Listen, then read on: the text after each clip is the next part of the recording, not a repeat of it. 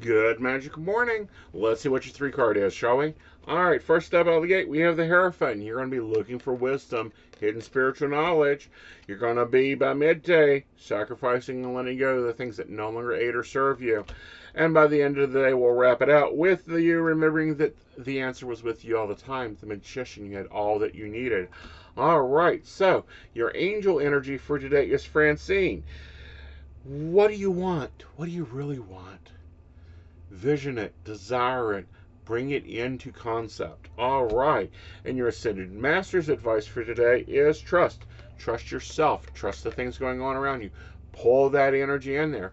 All right, guys, you have a magical day. And I'll be around if you need me. Links in the bio. Y'all. You can't stop me now.